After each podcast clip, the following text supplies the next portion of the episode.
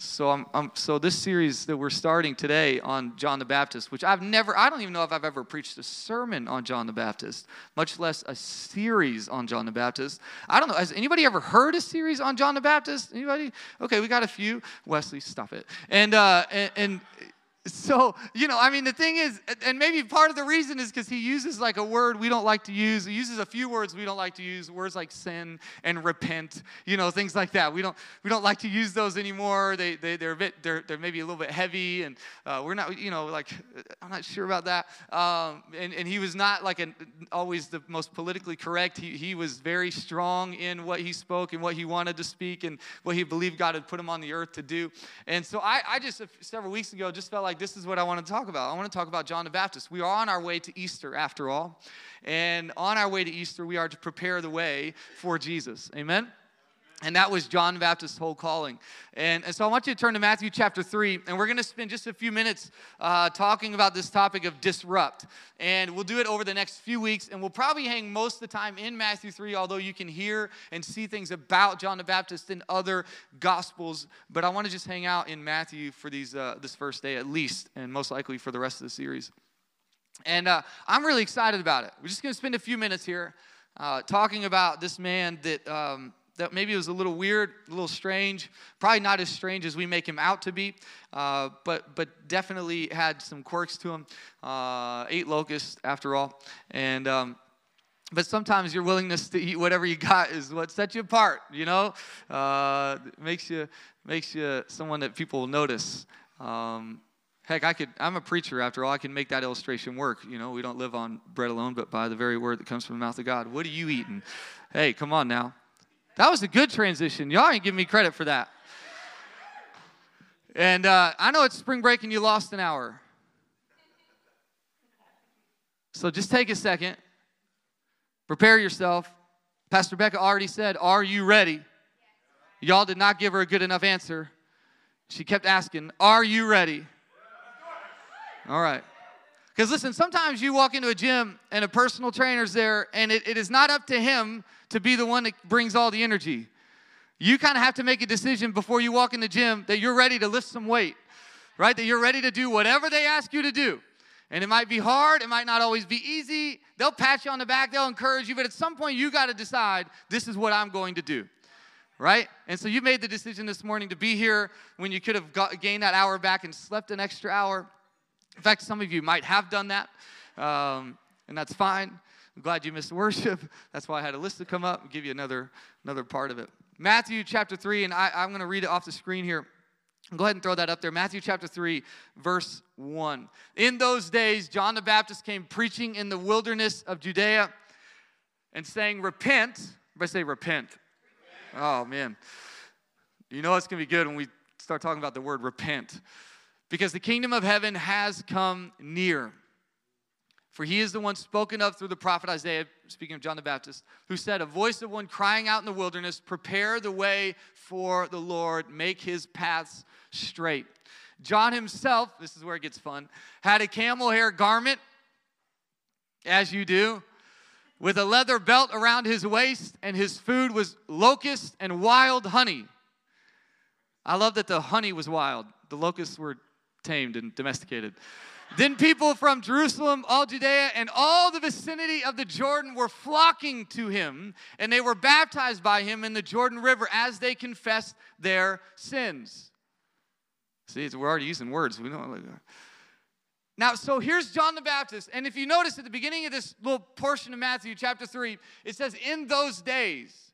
Now, there's a there's a there's tends to be, and this is the way people typically categorize it, which is probably not incredibly accurate, but it's saying in those days because for about 400 years, there hadn't been a whole lot of talk from the prophets. There weren't a lot of people preaching or talking about God in about the end of Malachi to the beginning of Matthew talking of John the Baptist. There was there was kind of this gap of of 400 years. Now the truth is that silence is not always a bad thing okay? But it's also a misleading thing. The idea that somehow God was not working in the midst of the silence is, is, is a bit of a misnomer. The idea that just because God was silent, that he was inactive, is, is not true. In fact, during those 400 years, there were several prophetic things that were answered that, that the people of Israel went under two different rules. There, there were a bunch of things that, were, that happened that were prophesied about, even in the midst of a prophet not preaching. Sometimes silence is not there to make you feel like God's not working or not speaking, but is actually there to make you focus on what He has already said. So sometimes our biggest issue is that we're waiting for a new word from God. God, speak to us. God, speak to us. And He's going, No, no, I've already done that. I need you to hear what I've already said. Silence is there to make you focus. In fact, if you went through the Bible, you'd find that there's a lot of places God isn't talking. He's not talking about every issue that ever happened on the earth. What he is talking about is that in the midst of every issue, in the midst of every challenge, in the midst of every season, the supremacy of Christ and who he is and where this story is going towards Christ and in us is still the same. That nothing that has happened has changed God's mysterious plan, as Paul calls it, to reveal Christ in us. So the silence, in, in some ways, is more of a setup so that you would make sure that you are focusing on the things that matter most. I know that's not like, I know you're going, well, I would just, can we just have him speak all the time, never stop? And I'm not, I'm not kind of Uh, propagating this idea that somehow God is not speaking to you and that the Holy Spirit is not leading you and that, that, that somehow you're going to go weeks and weeks and weeks and God is just not going to say anything. But I think sometimes what happens is we think the Bible is not God's word. We think it's a nice book. It's not really what it is. In fact, it's not even just one book, it's many, many, many books from many authors speaking about the same person, speaking about the same thing, lifting up the name of Jesus, pointing everyone towards Christ and in that, speaking on behalf of God, that we might hear him and know him and know his character and know who he is as he, as he walks the people of Israel through difficult things, right? And as he sends Christ to, to die for our sins and to be risen again for life and life overflowing. So the silence is not there necessarily for us to think that we are missing out or somehow we've missed the mark. It's actually an opportunity for us to focus in on what he's already spoken. And so John the Baptist shows up.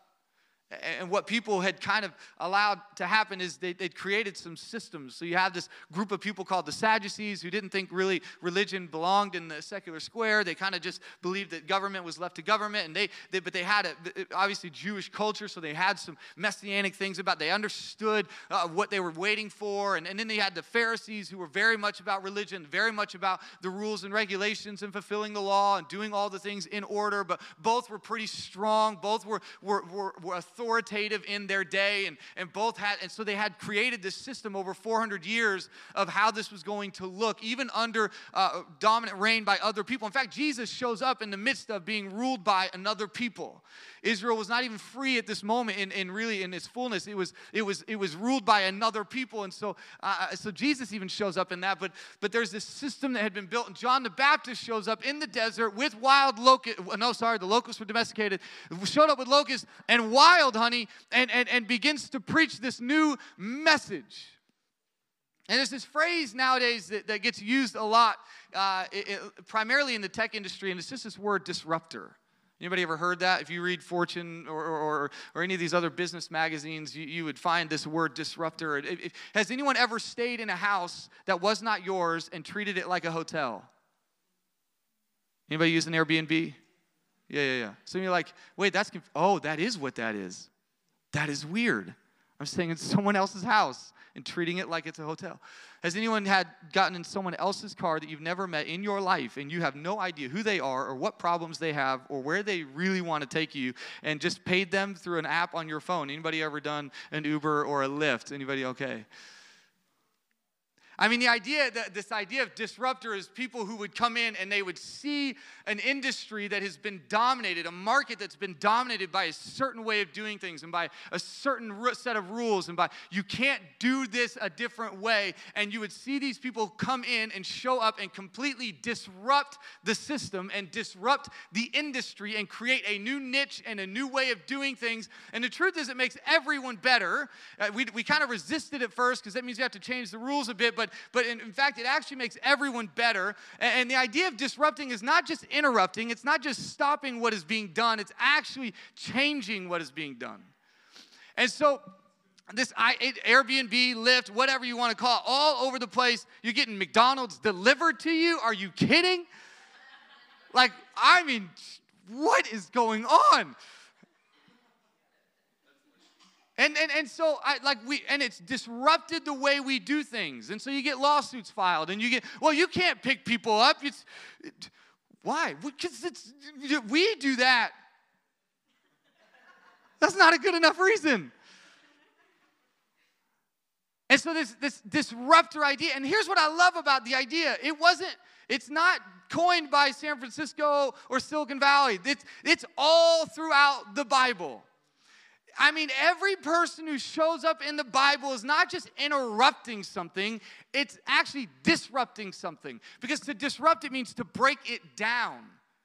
Again, it's not just to, to intervene, but it's actually to break down what is being done and bring back. And see, that's the problem with our country right now, in my opinion, is we love to deconstruct things without giving any foundation or vision for reconstruction. Yeah. And, and, and, and, and they steal that idea. And, and this is the, the whole generation and really a culture that wants the kingdom without the king, wants the rights and the human value and the humanity of things without understanding where that, act, that idea actually comes from. Because if you go to every other place that is not influenced by the good news of Jesus Christ, you find people who are still, well, you're on this caste and you're this system and you're not, you can't even possibly move up because you were born into this family, into this way, and there's no chance for you. Everywhere the gospel has gone, it has brought everyone back to a place of equality so that Jesus could be the center of all people right? And, and, and so we, we tend to deconstruct, and the prophets of old, in fact, you just see this in John the Baptist. In the Old Testament, you would see the prophets, they would actually, they would actually bring correction to the people of Israel.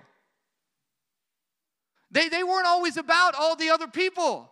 I mean, they spoke about that, but what they really were doing was going, hey, Israel, get it together. You are the you are the bride of Christ. You are the chosen people. You have a calling on your life. Get it together and in celebrating and correcting. And so there's this kind of self correction part of us that's born in us, that is part of who we are as a culture, as the United States, even, to the point where we will see what other countries are doing and still talk bad about ourselves. We will still get on to us why? Because there's this self correction that is built into who we are because we are born out of a movement of God. We are born out of the gospel of good news. We, we, we are born out of that. And so we self correct. The problem is, is when you lose the redemption of Christ in that, when you lose the king, when you lose the vision and the authority and the power, then all you're doing is deconstructing, self loathing, hating everything about yourself without the redemption of Christ to bring you into newness of life. Anybody notice the country that looks like that a little bit? We just hate everything. We're just, this is bad, and this is bad, and this is, we should tear down. We just, this has all been. But there should be a redemption somewhere along the line where we go, okay, how does Christ bring this back to new life? How, and, and so John the Baptist is even coming in, and while he's watching all the Romans do everything they're doing and all the, the crucifixions and all the things that they're doing to people, he's coming back and coming to the Jewish people going, repent. Isn't that interesting? Because the first priority for us is people to make sure that we are following Jesus fully, that we know who he is, that we are being led by him, that we are in a place of confession, that we are in a place of humility, but we're also in a place of confidence and power in the renewal and redemption of Christ. Right? And so, so John the Baptist shows up. He's a disruptor. He, he is not just doing things the way things have been done. For 400 years, these new systems have been developed. And, and, and in fact, nothing that was ever said to be developed. These guys just kind of decided this is what they were going to do. These Pharisees and Sadducees and kind of running the place. And, and so John the Baptist shows up in the desert.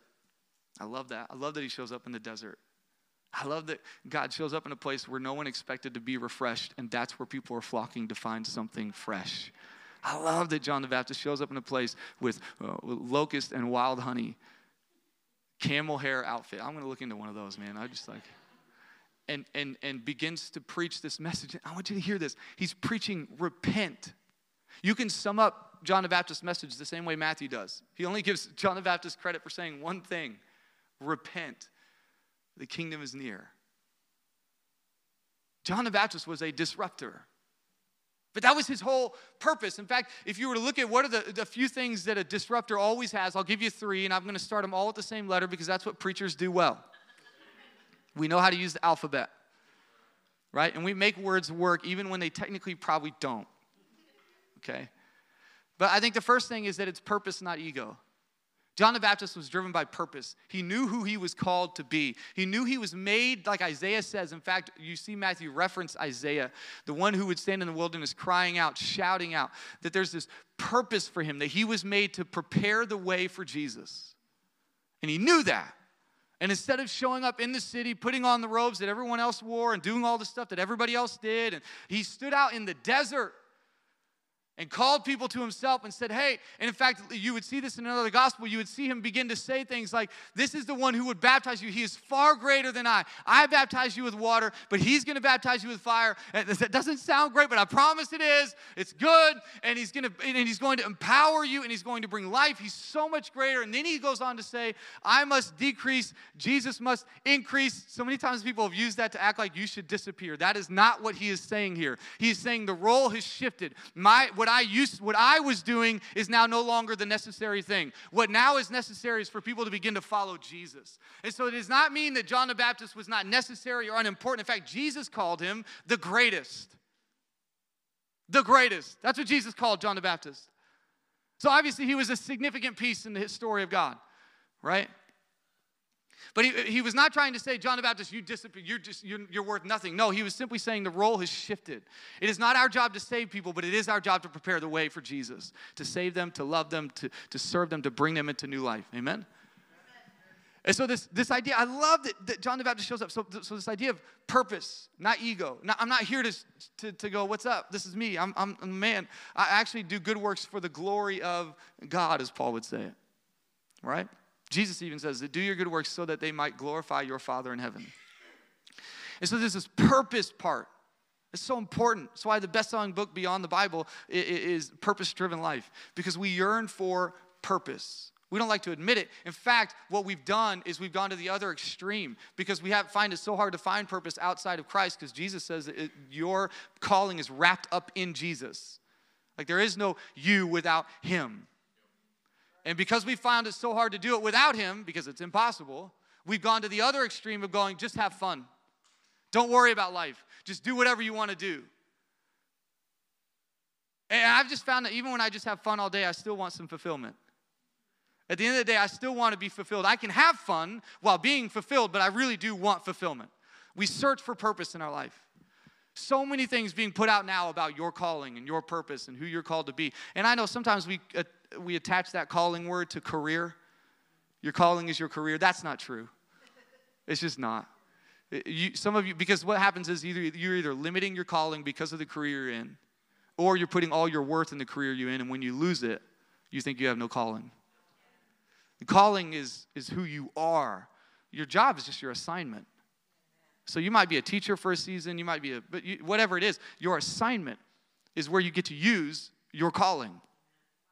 So John the Baptist is this preacher, and he's probably well known. I mean, the fact that people were flocking to the desert, they didn't do that just because they wanted to see his camel hair suit. I mean, although I would say that if I started eating locusts on a Sunday morning, I feel like you'd invite more friends. And, uh, you know, oh, you, you got to come see him. He eats locusts and then says amen. It's weird. Um, but the idea that, that he had a purpose to him, he knew who he was. I think the second thing is passion. I mean, you have to have, disruptors have this passion about who they are and what they're doing. Just this, just, man, it, it, unquenchable passion. And I love that the descriptor of John the Baptist, the prophetic word about John the Baptist in Isaiah is one where it says he was shouting in the wilderness. I love that.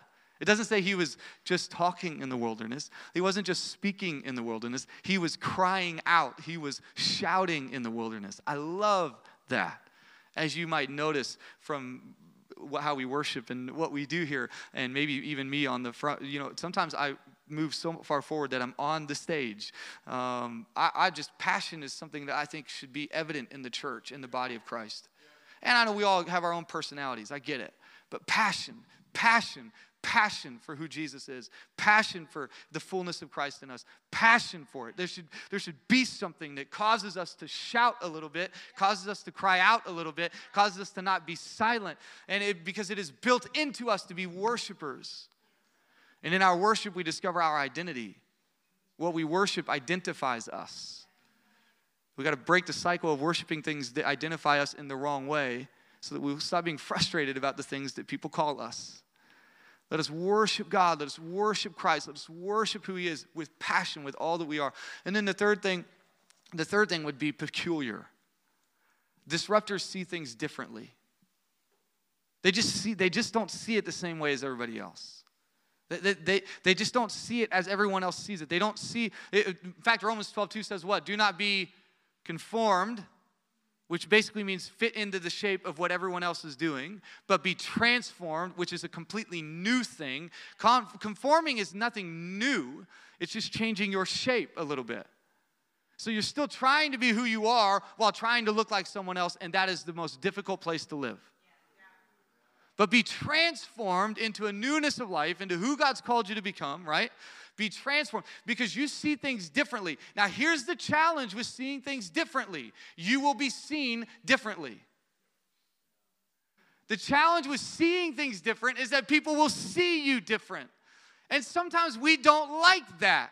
We don't want to look peculiar. We don't want to be the dude wearing camel hair, eating locusts, shouting, repent. We don't want to be that dude.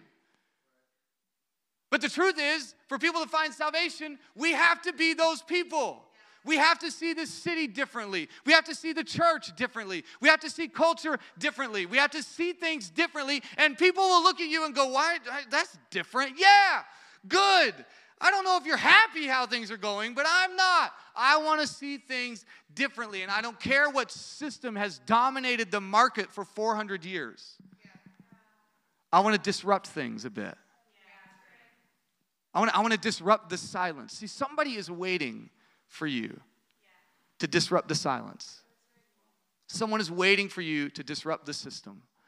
Their system of thought, the way things they're going about life, the, the, the, the, the despair they just continue to live in, the discouragement they continue to carry, the hurt that they're dealing with.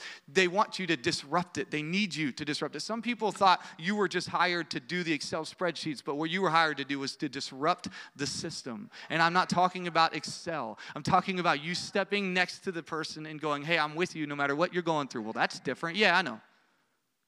I, I see you differently. Good. I, I am different. I've, I've, got something different in me. I, I ain't wearing camel hair, but I definitely believe in someone who died and rose again. Yeah, that's different. Right.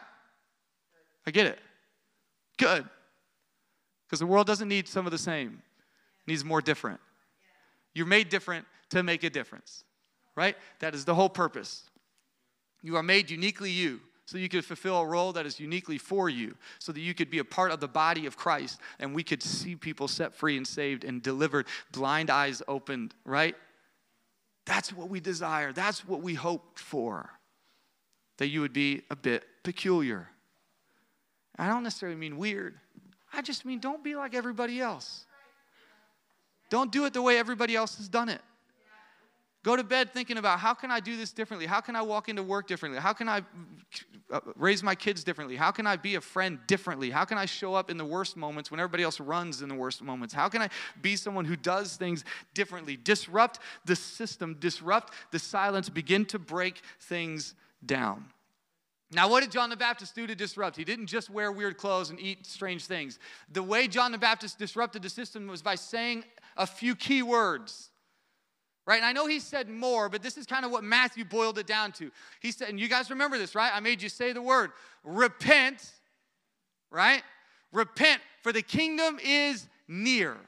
Now, I understand that we're living past Christ. In, in other words, that, he, John the Baptist, was a forerunner, and we are, in many ways, we are uh, uh, living in what Jesus has done that John the Baptist was talking about he would do. And I, so I understand the difference, but understand, I don't think that there's a, a much of a difference in, this, in the fact that we should be people who are forerunners for Christ. We should be people who, in the midst of every situation, are bringing people to a place where Christ can show up in their world. Same with Lazarus, right? So, many times we give Jesus all the credit. But when Jesus showed up to Lazarus, you know what he did? He had somebody else remove the stone. Right? He goes, Hey, I need someone to move the stone. So when I call his name, he comes out and doesn't bump his head on a rock. See, I think you and I have to understand sometimes our whole job is to remove the stone. So that when Jesus speaks, life can happen and they can walk into newness of life. It does not, it would not do, have done Lazarus any good to, to be alive and still in a grave. Our whole goal is that we would make sure that we are removing the stone, and when Jesus calls their name, they would get up and walk out into a new world, into a new life. We don't need the world to change, we need us to change. And so he says this word repent. And I think, I think we hear this word repent, we think of it as a really heavy word, right? You know what I'm talking about? Like even when I made you say it, some of you are like hesitating.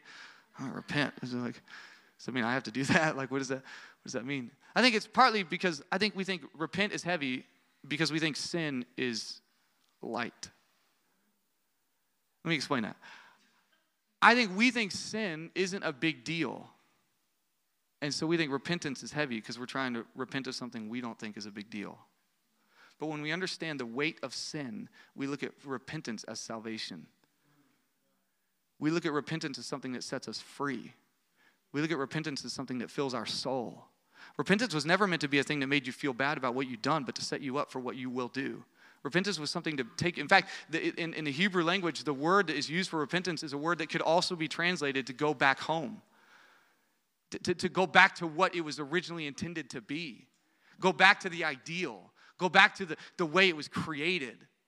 Repentance was in so many ways. In fact, you would find this in Peter later on uh, as he writes his letter to the people. It, it, but you, you see this word. In fact, if you, if you read the phrase, repent for the kingdom is near, it is not a word that is focused on what was. Right? If he, if he was focused on the past, he would, said, would have said, repent because you're all terrible.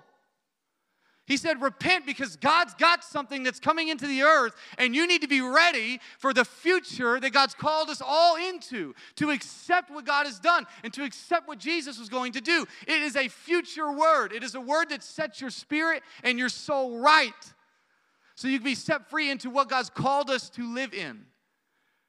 So you repent so that you can confess who Christ is in you. I want to repent of my disbelief. I want to repent of my sin. And when I realize that sin messes with my soul, and when I realize that sin messes with who I am, and it, it thwarts things, and, and, it, and it messes things up, and it makes me think the wrong things, and it makes me feel bad about these things, and it makes, oh, when we realize that, we realize repentance is actually a freedom word. It is a salvation word. It is a saving word. It is a word that says, I'm getting rid of all that was, and I'm stepping into all that can be, will be, should be, and I'm going to receive all that God's called me into. Are you with me? So, repentance, the idea of it is that you would reset, that you would come back home, that you would go back, and that's the whole idea of the prodigal son, isn't it? That I would go back to where God is going to run down, meet me with a greeting and a party because I'm coming back home. I'm coming back to what should be. So, John the Baptist was breaking the code. He was disrupting the industry. He was messing with people because he was saying, Hey, repent. The kingdom is here, whether you do it all right, whether you do it all perfectly, whether you fulfill the law, whether you, you get all that well done, whether you knock that all out, whether you check every box. He was saying, Simply repent because the kingdom in Christ Jesus is here. He disrupts the system. Uh, uh, that's why, just a little bit later on in Matthew, you see the Pharisees and the Sadducees show up, and he gives them such a hard time. He says, Who told you you could come out here? Yeah, you, you're just acting. This is not even real for you. And don't come back until it's for real. Don't come back until you're ready to actually repent because this is you're the one messing everything up. I'm here to disrupt the system. You're just here to kind of find out who this dude is eating locusts. Like that's all you're here to do. I, I, want people who are realizing that I, I can find freedom in Christ. I can find hope in Jesus. That's the goal, that's the desire. And the truth is, for us to disrupt culture and for us to disrupt the system, we have to be people disrupted. We have to be people who have had Jesus disrupt our life. To, to, to, tear down what was, to tear down the guilt and the shame, to tear down our own system of success, to tear down what we thought uh, amounted to something, and allow Him to begin to rework and reshape and renew and transform who we are, that we might be a people who disrupt the system in other people's lives. And listen, as we move on towards April 1st, Easter, what I really want to challenge us with is where, what can we disrupt? Not just what can we interrupt. I think Christians are really good at interrupting, right? Just inserting a little phrase here and just inserting a little thing there. I, I want to, I want to be people who disrupt the system and disrupt the silence, break down the things that are holding people back, break down the system that they think works, and begin to bring back into place the home, the place where everything is meant to be. That repentance, the kingdom of God is near. Christ is near. He is showing up. He has shown up. He is ready to do something in your life if you would simply turn to Him. It's why the word repent is so hard to define sometimes. We use all these different phrases. It means to turn from, or it means to go back home, or it means the, the, the, word is so big. It's so full of life and hope. It was never meant to be a word that carried so much weight and so much difficulty and so much. Like it's, it's not meant to be that. It's not a burdensome word. In fact, it's a word that is meant to release burden. It's meant to set you free of what was. Amen? That's what it's for. So, my, my, my hope for us, especially today, is that we'd understand that we would be disrupted people, that we would not get conformed to the patterns of this world, the daily in and out of life, that just to do this, do that, wake up, knock it out, get to work, come home, have some dinner, go to bed. Like that we would, those are all good. Do those things. Show up for work tomorrow. I'm not telling you to not show up for work. Well, see, my pastor said, don't do that. What I am telling you is, what is the system that you're building your life upon? How can Christ disrupt that system? How can Christ disrupt what you do? How, what, what are you defining success as? How are you looking at Jesus? Is he, is he elevated above all things or is, uh, is he just kind of put next to all other things? What can you do to disrupt the silence in your life? And maybe even more so, what can you do to disrupt the silence in someone else? What can, someone's waiting for God to speak, and God sent you. Someone's waiting for someone to give them something different to live by, to live with, to live for, and God sent you so you could prepare the way. So you could be one crying in the wilderness, seeing things differently, so you look a little different. Disrupting the system, not allowing things, the status quo, to just kind of be what we do, but to show up and not just interrupt and to stop someone's voice, but to disrupt, to break things down, build them back up in Christ so that people would know who they are. Can we be that church? Can we be those people that show up in people's world where they feel like they've had 400 years of silence? And can we be the disruptors? Can we be people who bring in a new way of doing things? Can we be that? Can we be bold enough to sit out in the desert? Just believe God enough that people are going to show up when you begin to say things like, repent, get the future in order, get rid of your past, step into freedom. Because the sin that so easily entangles you don't let that stuff get on you anymore. Amen. You with me? Let me pray. Lord, I thank you so much for today. I thank you that there's new life in Christ Jesus. I thank you that there's hope. I thank you that there's future. I thank you that you are for us. And maybe for some of us, we have felt like there's been a bit of silence. Maybe for some of us, we felt like there's been a system built into our life, even the good kind, even the religious kind, even the traditional kind. And we've forgotten the supremacy and the sufficiency of Christ in us. God, let us be people like John the Baptist who catch a view of our purpose, who give it all we have in our passion and who are okay being a little bit peculiar. Because we believe in what you've given us. We believe in who you've made us. We believe we've been disrupted. What was is no more. All things have become new. And maybe for some of us today, this word repent is a better word than it was an hour ago. This idea of repentance is, is not as heavy as it was because we realize what it's actually setting us free from, what it's actually saving us from, what it's actually putting us into, what it's actually bringing us into a place of future and home and ideal and what should be. That's what repentance is. Maybe for some of us today, that's what we need. We need that reset. We need to begin to remember what sin is, that it is meant to destroy who we are and what we're called to be and what we're what we're made in the image of. And, and we, we, we just allow it to kind of just sit. It's just a mistake. It's just, well, fine, but let's repent of those things and let us get in full view of who Christ is because the kingdom of God is near. The kingdom of heaven in Christ is near. And I do not want to let my past, my failures, my sins, my hurts, my offenses, those things to get in the way of what God wants to do in me. So, God, I repent. I let go of. I move on from.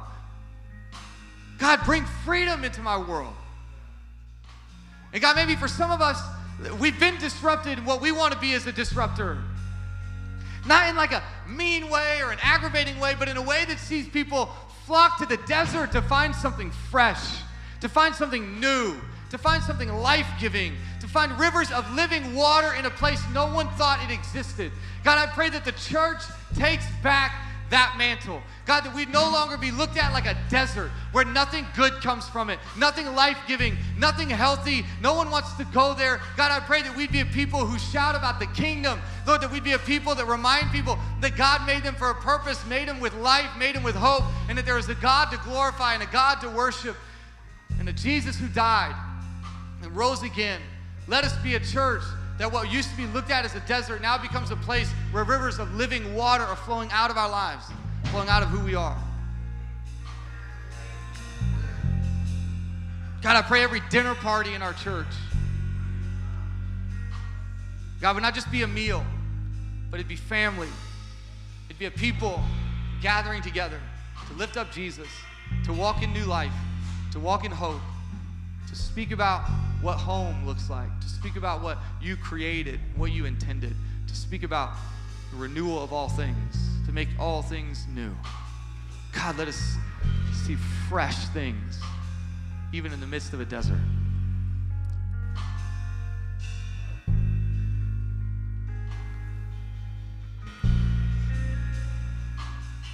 God, I just pray there's, I think there's some of us in here who need to go, man, I, I, don't, I don't remember the last time I was disrupted. And I've built some things up in my life.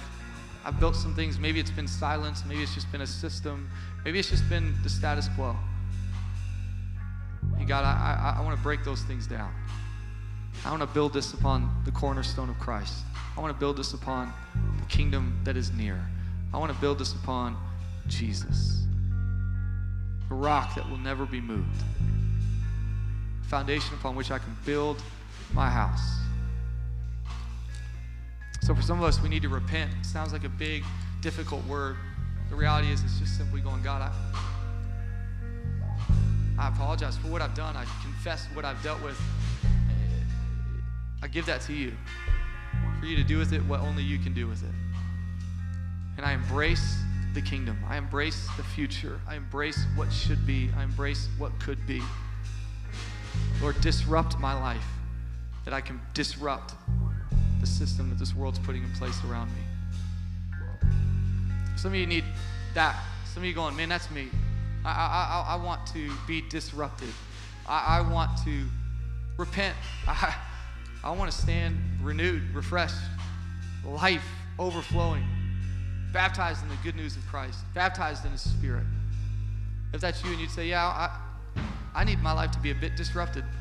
I think I've settled. I think I've gotten used to the norm. I think I've just embraced the status quo. I want to be disrupted a bit. I'm okay being seen differently. If that's you this morning, there's some boldness and courage to do this, but if that's you today and you say, I, I just want to step into what God's called me to, I want to embrace His forgiveness and His freedom. I want to understand that repentance is a salvation word, it's a future word, it's a life word. And I just, I want to come to Christ fully, completely, give everything. I want Him to disrupt what was. If that's you today, would you just right now, would you just raise your hand? I want to pray with you. I want to step into that. Thank you, thank you, thank you, thank you. Anybody else? Just, anybody else? Just raise your hand. I'm going to pray. I'm going to pray that God disrupts our life. Thank you, man. I see that. Thank you. I see that. Awesome. One more time. Anybody else just going, man, I'm just, I'm tired of the status quo. I'm tired of the norm. I'm tired of what is. I'm tired of the same old, same old for me. I want to be disrupted. I want God to just show up in a way that changes me, puts me in a place where I'm bringing fresh life in the middle of a desert. My workplace, my neighborhood, my street. Thank you. I see that. Thank you, Jesus. God, I pray right now over every life and over every person. God, I pray that there is a hope and a purpose. God, I pray that they are disrupted. God, I pray that what they've built up and what has been built up in them by other things, God, I pray that those things would be broken down. And God, that there be a new thing put in place. And it would not be a system, but it'd be a Savior. Not be a program, but it'd be a person. God, it would be Jesus. It would be you. That you would show up and disrupt our life. That we would not allow the normal things, the status quo. God, that we'd live with purpose and passion and a little bit of peculiarity. God, that we'd be people living just a bit different. And that in that, people would actually find life and hope and peace and strength and purpose and future. God, we repent where we've missed the mark. We repent where we've believed in something other than you. God, and we step into the fullness of your kingdom where you reign, where peace reigns, where joy reigns, where hope lives. God, where life is flowing. God, we live there. We live with you. We live in Christ. God, I thank you for today. Let it be fully and completely yours. In Jesus' name we pray. Amen. Would you stand up? We're going to sing together. We're going to rejoice. You can, would you just celebrate those people who raised their hand this morning? Come on, would you just celebrate who they are, what they did? Isn't that awesome? Come on. Good. Let's sing.